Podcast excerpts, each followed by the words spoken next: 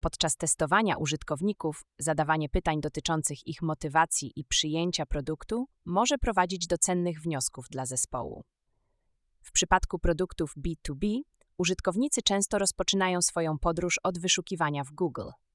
Pytania dotyczące motywacji i przyjęcia produktu mogą dostarczyć istotnych informacji na temat czasowości, sezonowości i frustracji użytkowników. Warto zrozumieć te czynniki, aby zaprojektować skuteczne narzędzia onboardingowe. W artykule The Design System Unleashing the Creative Revolution autor porusza temat systemów projektowych i ich wpływu na kreatywność.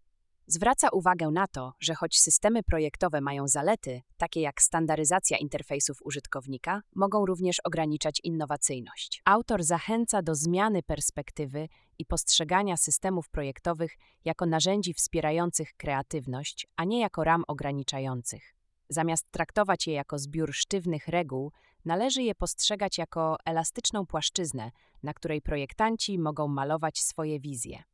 Autor podkreśla, że równowaga między porządkiem a chaosem jest kluczem do prawdziwej innowacji. Zachęca projektantów do eksperymentowania i dostosowywania systemów projektowych do swoich potrzeb.